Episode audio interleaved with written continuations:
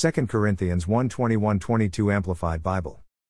21 Now it is God who establishes and confirms us, in joint fellowship, with you in Christ, and who has anointed us, empowering us with the gifts of the Spirit. 22 It is He who has also put His seal on us, that is, He has appropriated us and certified us as His, and has given us the Holy Spirit in our hearts as a pledge, like a security deposit to guarantee the fulfillment of His promise of eternal life.